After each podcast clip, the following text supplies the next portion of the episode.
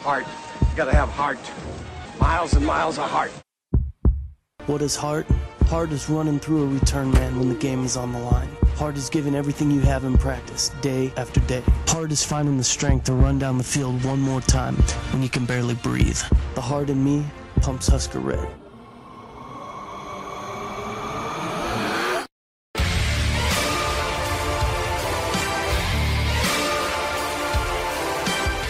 Hello and welcome to a brand new episode of the Five Heart Podcast, brought to you by CornNation.com, hosted on JitteryMonkey.com, part of the Jittery Monkey family of podcasts. And uh, before we get going and uh, introduce the illustrious panel, I feel like I, I do a disservice to my uh, uh fellow Jittery Monkey podcast uh, and, and don't often uh, put over their shows. So if you do like pro wrestling, make sure that you check out Kevin Huntsberger's My One Two Three Cents. The podcast drops every Monday morning, and it has for over 200 straight Mondays. Uh, come rain or shine or snow or sleet or holidays, it doesn't matter. Uh, Kevin's got a new episode out for you every Monday morning, so check that out. If you like uh, pop culture, comic books, Star Wars, nerdy things like that, or beer, uh, make sure you check out my other podcast, which is Nerds United. And I say beer because this past Sunday afternoon, I actually recorded live from inside a brewery in my hometown. It was pretty cool, and it was better because they kept bringing me beer. So check that out, Nerds United. And if you're just looking for that dose of positivity, or you like one hit wonders of all genres of uh, music, or you want to get to know, you know, uh, the happenings of other good people who are doing good things in the world, check out Positive Cynicism with Chad Smart. And uh, he has a different themed episode every week of the month.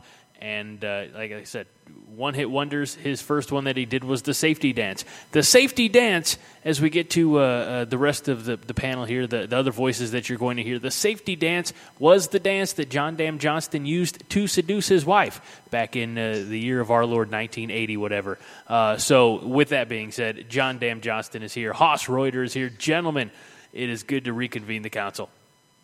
It is good to reconvene. Um, it would have been better if it was coming on the heels of an exciting upset victory in Columbus, Ohio, but we'll settle for the incremental improvement. It, oh my God, the safety dance was the, whatever the hell our special teams was doing that entire game. our special teams are pretty special. My God. I love how yeah, everything can be brought back. I, I think I love you, John. well, thank you. I mean, my God, Caleb Lightbourn is he's going to live the rest of his life having to be seeing that kickoff for over and over. I feel sorry for the guy. I really do. I mean, you go out and you're on national TV, and I mean, it's two big name teams. At least I think we're still a big name team. Apparently, there's a lot of people that disagree with that, but uh, yeah, on national TV, and you do that. I mean, my God, it's just terrible. Is that the new? Yeah. That's the new Jake Cotton bad. fall down, isn't it? Oh God. Yeah, yeah, yeah. It is. Bring up that name around me. I'm I'm sorry, Hollis. Um, it, it's the only reason I bring it up is because that's really all he's remembered for. I remember him for a lot of bad, untimely penalties and missed assignments. It's the biggest thing he's probably known for. It, okay, last, so last Saturday was just a, a, whole game full of missed opportunities. You know, and when we went down the score, when we went down the field to score on the opening drive and go up seven nothing, I was kind of the opinion like, hey, that great start. Let's do what we can do defensively. And the botched kickoff, and we still hold them on downs. And at that point, I was still iffy on can we pull this thing off. And then forcing three straight turnovers, the defense finally showing some life, then the offense goes into the tank. And it was maddening, but at the same time, I'm I wasn't all that upset after that game. If you would have told me before the season, hey, you're going to lose 36-31 to Ohio State, you're going to have a lead 21-16 lead at halftime, I think everyone in the state of Nebraska would have said, okay. Like it sucks to lose, but I mean that that was beyond my wildest dreams of what we could do against Ohio State in year one of Scott Frost.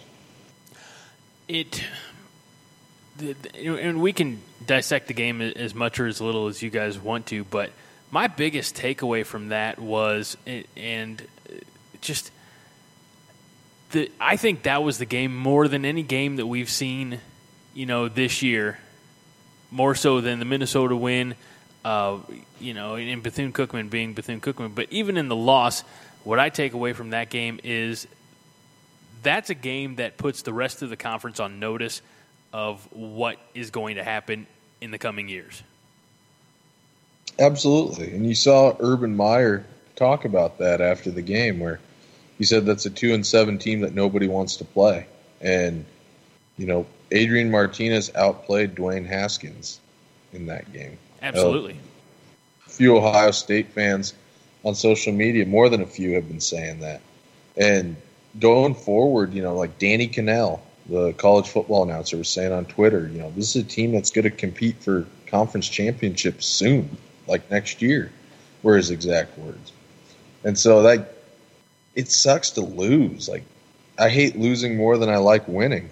But man, when when you consider that we started 0 and 6 and each week since the Michigan game we've gotten a little bit better.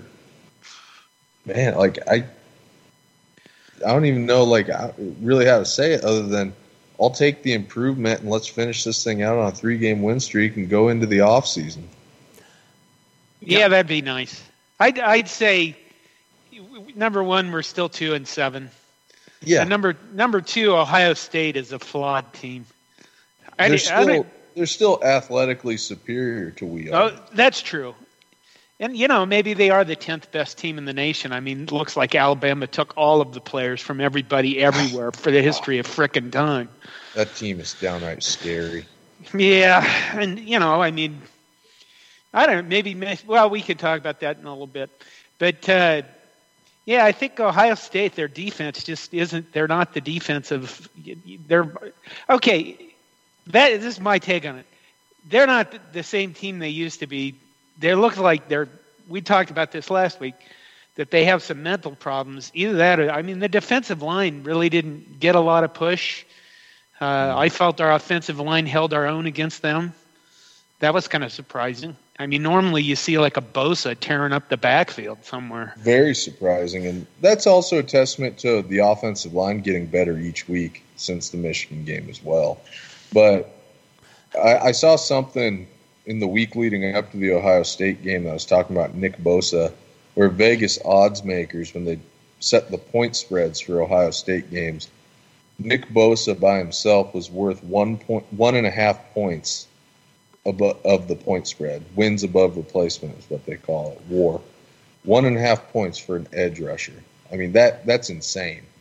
And I, I, think I saw a few years ago when Ameer Abdullah was still here that Vegas odds makers had Ameer Abdullah as like a three and a half or four and a half point player for wins above replacement. So you know, difference makers going into that consideration of what the point spread should be. But yeah, I mean, we really lucked out not having to deal with Nick Bosa in this game. And we didn't talk about that last week uh, with uh, Paul, but you know, and, and, you you got into some stats and some some Vegas stuff there, Hoss. But put yourself in that Columbus locker room, and one of the guys who's been you know battling with you for the last three or four years. You know, I know he's been injured. He says, "Hey, you know, I'm going to forego the rest of the season. I'm going to focus on the draft." What does that do to you mentally to lose your best defender? Uh, granted, like I said, you know he, he may have been out for a few weeks with the, the injury, or you know I don't know the extent of the injury, but what does that do to you mentally uh, when he says, "Ah, you know what, this has been fun, but I'm gonna I'm gonna focus on making money." Well, you're happy for him first off. I mean, if you're in a Division One college locker room, your goal is to get to the league make some money doing what you love. But from a team standpoint, you're a little ticked off. I mean, that's a that's a huge piece of your team right there. After quarterbacks and you know offensive linemen, edge rushers, dominant pass rushers are worth their weight in gold, and that that can change the complexion of an entire game. It would have changed the complexion of the game against Ohio State that we just had if Absolutely. Nick Bosa was out. there. Brenden Jaimes is quietly having a really solid year at left tackle. Matt Farniok, a lot of people still crucify the kid, but he's turning it around at right tackle. But Nick Bosa would have eaten our offensive line alive single handedly.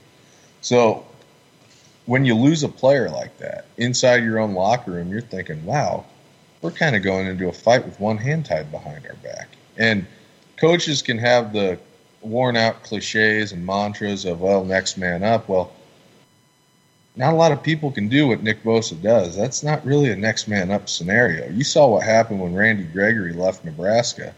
We went from having a pass rush and a pretty good one at that to not having one at all. We haven't had one since then. So you're ticked, you know. You're you're thinking, well, shit, how are we going to pressure the quarterback? They're leaky in coverage. This is not a that was not a vintage Ohio State secondary. You know, usually they you know got four guys across the board who are going to be high draft picks in the NFL. So that that was a huge huge thing in the game that was kind of overlooked. Especially especially when you look at Ohio State. I mean, what's their season goal? Their season goal is to win the Big Ten, get into the playoff, and beat Michigan. Maybe not even in that order, but and to do those know, things, you got to have a dominant ass pass yeah, right. You know, and Nick Bosa says goodbye. We probably, I don't know. Uh, I, I, think you would be really just, yeah, horribly disappointed. I think it would take something out of you, and you know, but was it? I, I go ahead. I, who was the the Big Ten linebacker? And I can't remember if it was Joey Bosa or was it the, the, the kid from Wisconsin who got drafted and played maybe a year and then retired. He's like, you know what, my my mind and my body are too important. Was that was that Joey? That was Chris Borland. That was Chris Borland. All right, thank you, thank you. Uh, I couldn't remember. I mean, I, I understand that you know when when you're a, a football player at, at the high level uh, I mean, technically, I guess you could say at any level, but you know, especially you know at at you know Power Five or, or NFL, your playing days are numbered, and so I get the the aspect of trying to make the most. You know, if you were if you know if you got a limited number of snaps in your body, I understand you're trying to cash in while you can. That's why, you know, even even as a Steelers fan, I I, I understand Le'Veon Bell's you know approach. I don't agree with it, but I understand it. You know, he's he's like, hey, you know, I might only have four or five more years. I need to make as much money as I can so that I can live comfortably, whatever it is. Um, so I, I, get that to an extent, but man, like, like it, it, just has to deflate, you know, your teammates when that might have been, as you said. It, it's one and a half point, uh, you know, uh, wins. Uh, what is it? Wins against replacement or or something like wins that. Above replacement. Wins above replacement. I mean that it, at a program like Ohio State, where you know up until and I, if, if they take care of Michigan and if they you know win the conference championship, then they have you know still a chance at, at the playoffs, but. Their chances are so much better when Nick Bosa is in the lineup, and so when, when he says, "I, you know, I'm gonna I'm gonna essentially retire from college and get my body right for the for the combine and the draft and things like that. Uh, you know, it, it, it has to deflate or, or dare I say even demoralize, you know, the, the teammates. Absolutely. You, yeah. You work all off season. Winter conditioning, spring ball, summer conditioning, fall camp. You work all off season to go chase down the white whale of a national championship and one of your biggest contributors who's going to help you in that journey calls it quits. Now, I'm not calling him a quitter. No. From the standpoint of, you know, ah, you just didn't want it bad enough, son. You weren't tough enough. No, I mean, he's got some legitimate health concerns. And if you're going to, you know, make some money as an unproven, you know, unproven, as an uncommon commodity in the NFL, more power to you, you know, but for every action, there's an equal and opposite reaction. That that'd be hell mentally on a team. What what the hell was going on with our defense? What do you mean that they got? They better? actually look like a defense. yeah, you saw guys, you know, playing team defense, hustling. Uh, Luke Gifford and Ben Stille, those guys are never going to confuse, be confused for Lawrence Taylor, but they're going to play, you know, they're going to play well enough to at least make some hustle plays. When it, it, this is, uh, I wish I would have done research because I would have loved to know the answer to this. But when was the last time that a non-ranked, you know, two and six opponent went into the horseshoe and won the turnover battle?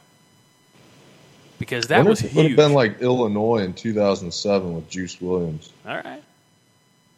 Wow. That, that'd be my best guess. I, I They mean, don't. They don't lose often at home. No, they don't. They don't lose often at home to unranked teams. I, I, I Hell, they don't even lose, the bastards.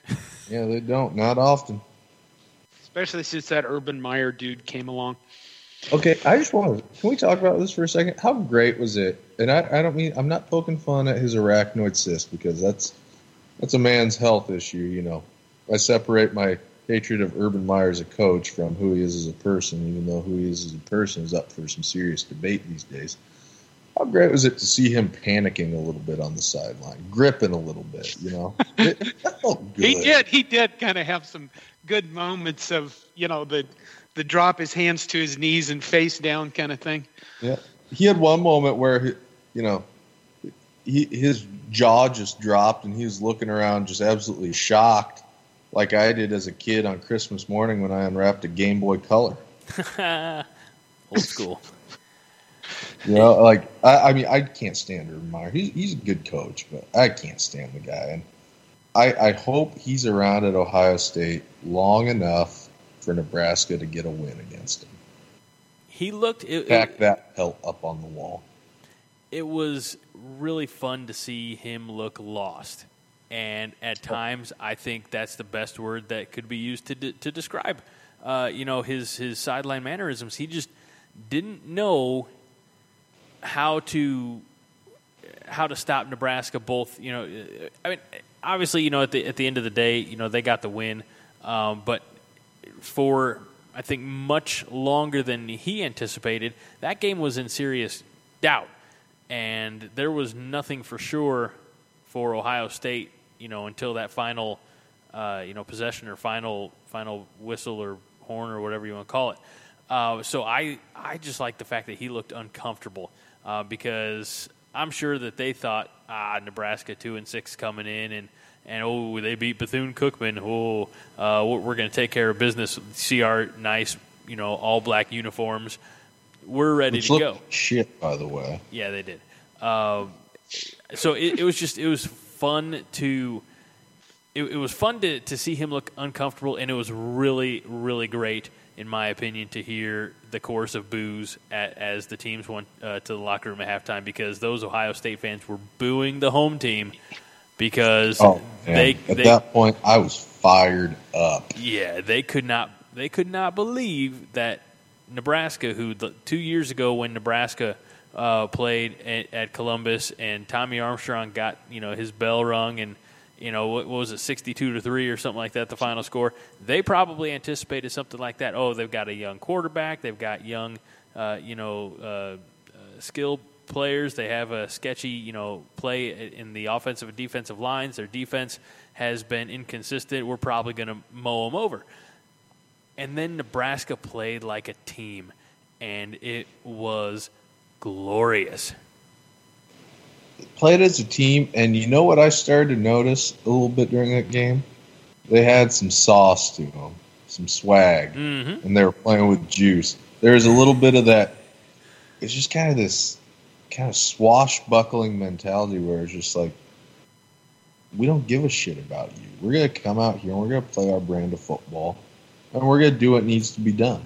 And that was great to see. It's a little bit intangible, but it was it was great to see a Nebraska team on the road against a highly ranked opponent not be intimidated. When it went to halftime and they showed the teams walking the locker room, and I think the Davis twins were kind of jawing at some of the Ohio State players. I was just kind of thinking to myself, yeah, talk shit. You earned the right with the way you played in that first half. Talk some shit, you know.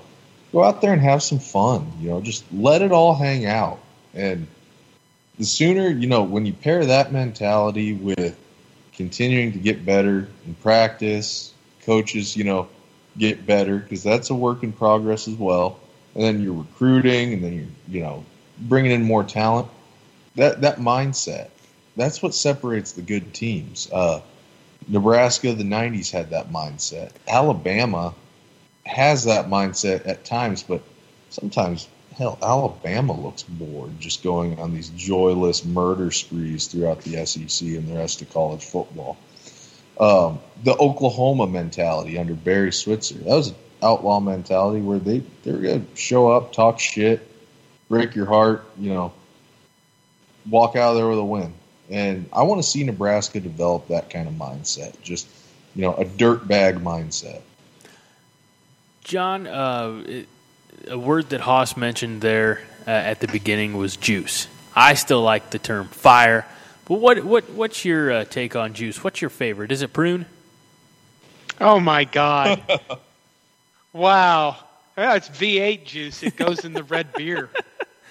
Oh, you drink red beer? Gross. Well, not very often. Yeah, I'll tell you what. It's I'm- been it's been I'm a an while orange since juice and coolers, man. it, it's been a while since I had some red beer. Um, it's it's not bad. It's it's I, I'll tell you what, red beer. Here you go. This is one for you, Hoss. Red beer with some chili over a cinnamon roll. Mm, that tastes like Nebraska. Well, My red beer, grandpa loved red beer, red beer can make Coors beer. Light drinkable. I, I can't I can't do red beer. I just no. No. 11 a.m. kickoffs, orange juice and Coors Banquet. Now there's a cocktail. You mean mixed together? Oh yeah, try it sometime. You'll be surprised. I think John's thinking the same thing I'm thinking. It takes a, a hell of a lot of orange juice to make Coors Banquet tolerable. Now the trick the trick is quarter orange juice, three quarters Banquet in a glass. I, I mean, I'll be I'll be drinking one on my way down to the Nebraska game on Saturday. I won't be Who's- behind the. I Who's heard of this? the- you know, so I Where did you come up with this? Uh, well, here's the thing. A few years ago, I was at a restaurant in Kansas City called The Brick. Kind of a, it's kind of a yuppie type brunch place, and they had the, you know, they're serving mimosas, and then I was looking through the menu, and they had this thing called a man mosa. And I'm like, what the fuck's a man mosa? That was Boulevard wheat and orange juice. So I ordered one. I thought, hey, that's pretty good. I bet it'd taste even better with Coors Banquet. So when football season rolled around that year, opening day against BYU, I sat down, started watching the 11 a.m. games, and decided, hey, I have some orange juice, I have some Coors Banquet. Let's see how it works. And it's delicious. Now the trick is you can only have about three of them, or else your heartburn is going to kick in. Yeah, I don't touch orange juice. Yeah, there's there's something about it that just. Uh, Probably why well, have you know what? You know what? Let's face it. When you get older, your body reacts to different foods differently. Okay, orange juice turns me into a gaseous blimp. I mean, that- my God. well, what's the Thunderbird wine do to you? Uh, it just turns me into the souse I was this weekend. But I, You know, we Uh, switched. The Rotten Son came home for the weekend, and he gave me plenty of crap about the Ohio State game. And then we turned on Minnesota, Illinois. Oh, oh, you had some Uh, fun, did you? Well, he had been complaining. I mean, seriously, he'd been complaining for like two, three weeks that Minnesota needed to get rid of their defensive coordinator. And uh, that game was just, it was terrible. I felt bad for him, honestly. Because I think, you know, the thing is, is at least he'll sit down and watch football with me, so I don't want to ruin him too much. But uh, Aside I, from what what, was it? They had four plays of over 65 yards, Illinois. All right, so we're gonna have seven plays over 65 yards. oh no, I think he was saying that uh, Illinois, Illinois had did that on, to on Minnesota. Minnesota. Oh, oh, oh, okay. Oh, yeah, it was 55-31. I'm an idiot. Yeah, and I mean it was it was a it just horrible big play, big play, big play. I mean, ugh. but uh, hey, Illinois. I mean, we might as well go to them, right? That's a natural transition in the uh, conversation. Yeah. Yeah. Well, uh, you know, a lot they- of people are finally going to get their wish come, their wish to come true of finally seeing the left-handed Cam Newton start a game in Memorial Stadium. AJ Bush. Yeah, I'm being horribly sarcastic. I know a lot of people who thought, including, uh, well, not personally, I don't know that. I feel like Chris Farley and Billy Madison there, um, who, like, Bo's staff thought they had found the left handed Cam Newton in AJ Bush. Really? Yeah. Well, he's not. Was it four schools in five years? I mean, Yeah.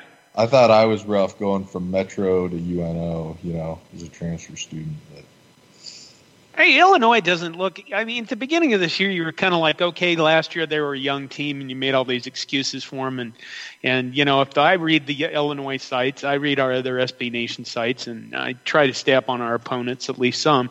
I mean, a lot of it was they're young. Uh, the team was terrible before then. Before Lovie Smith arrived, it'll take them time to build, but they don't really look like they've come far this year. see, the thing is though, I've been impressed with the kind of players that Illinois brings in.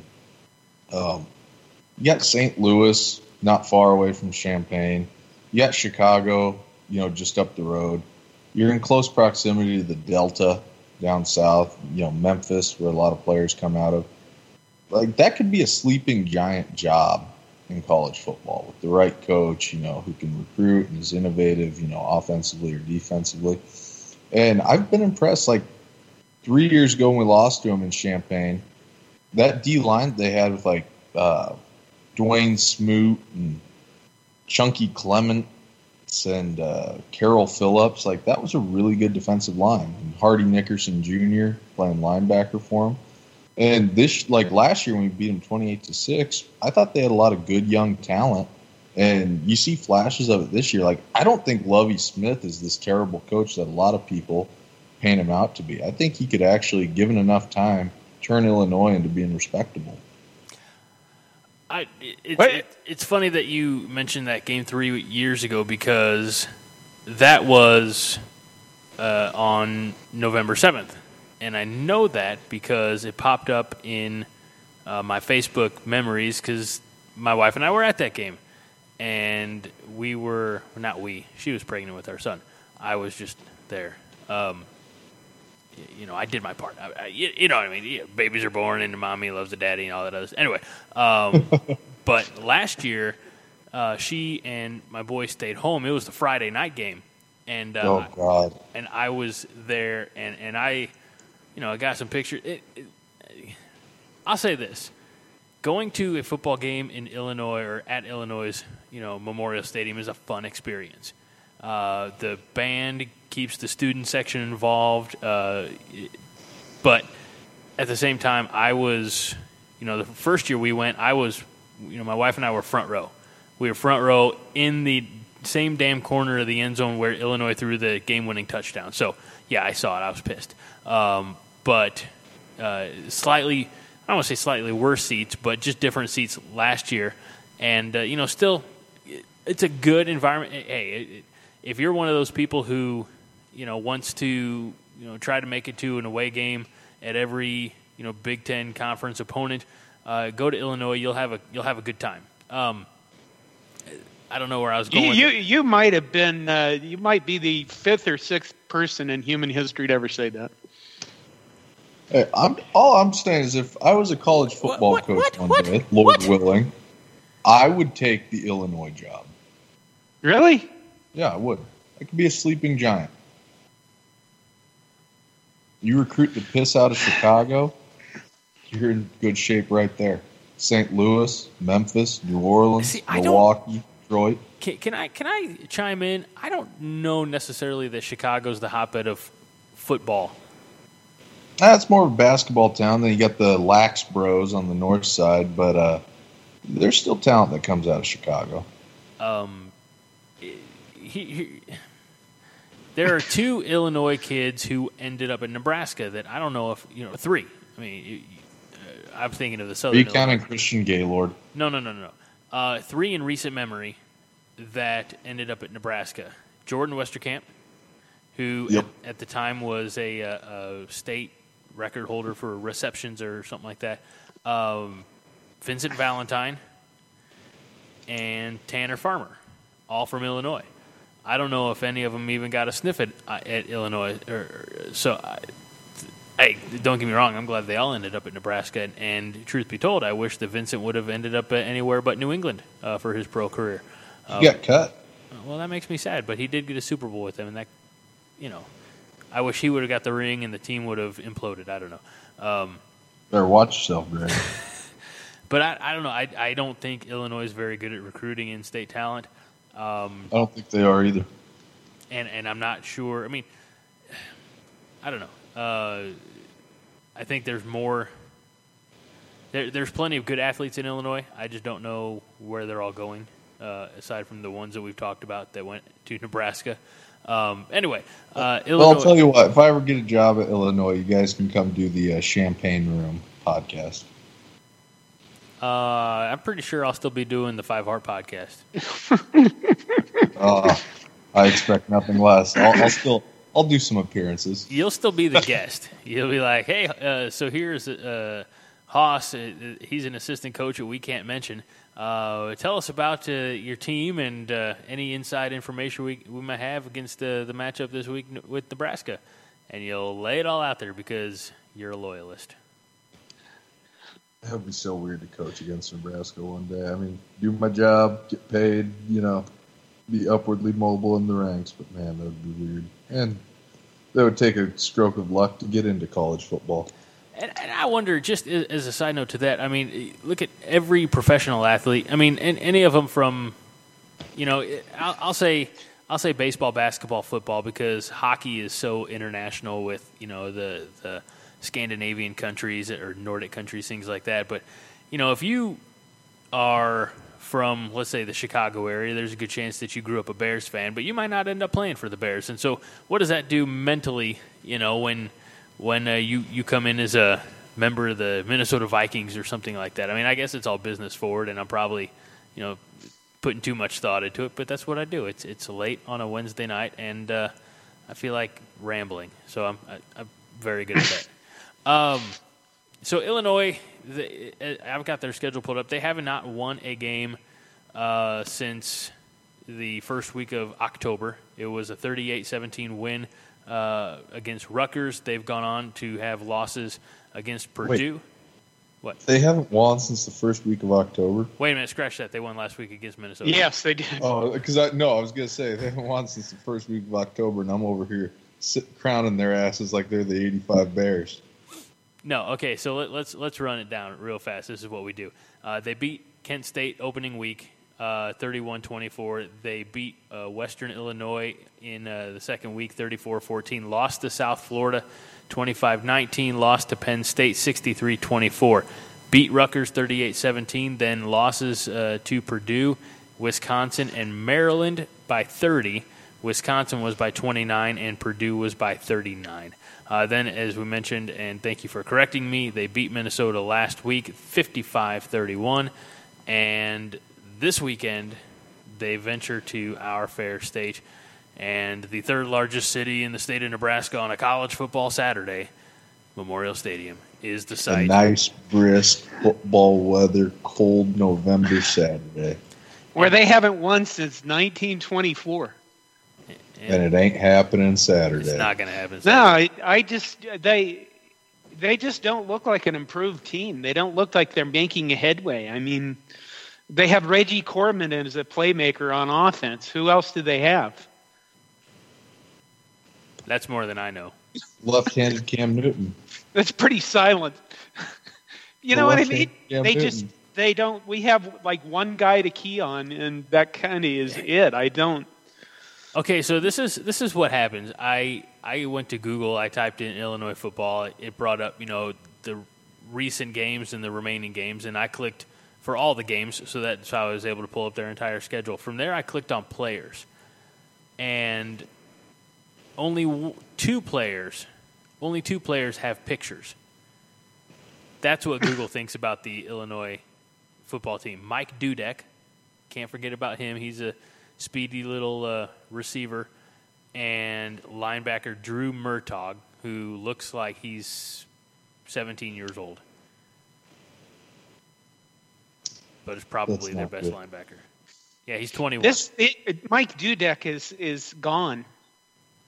Are you sure? Because he pulled he, Yeah, he, he was. Uh, didn't he? He had a. Uh, He Because he was injured, he was the guy that he, he was the guy that was their big playmaker, and he uh, had like what was it injured last year, and then he got injured at the beginning of the season against Kent State this year.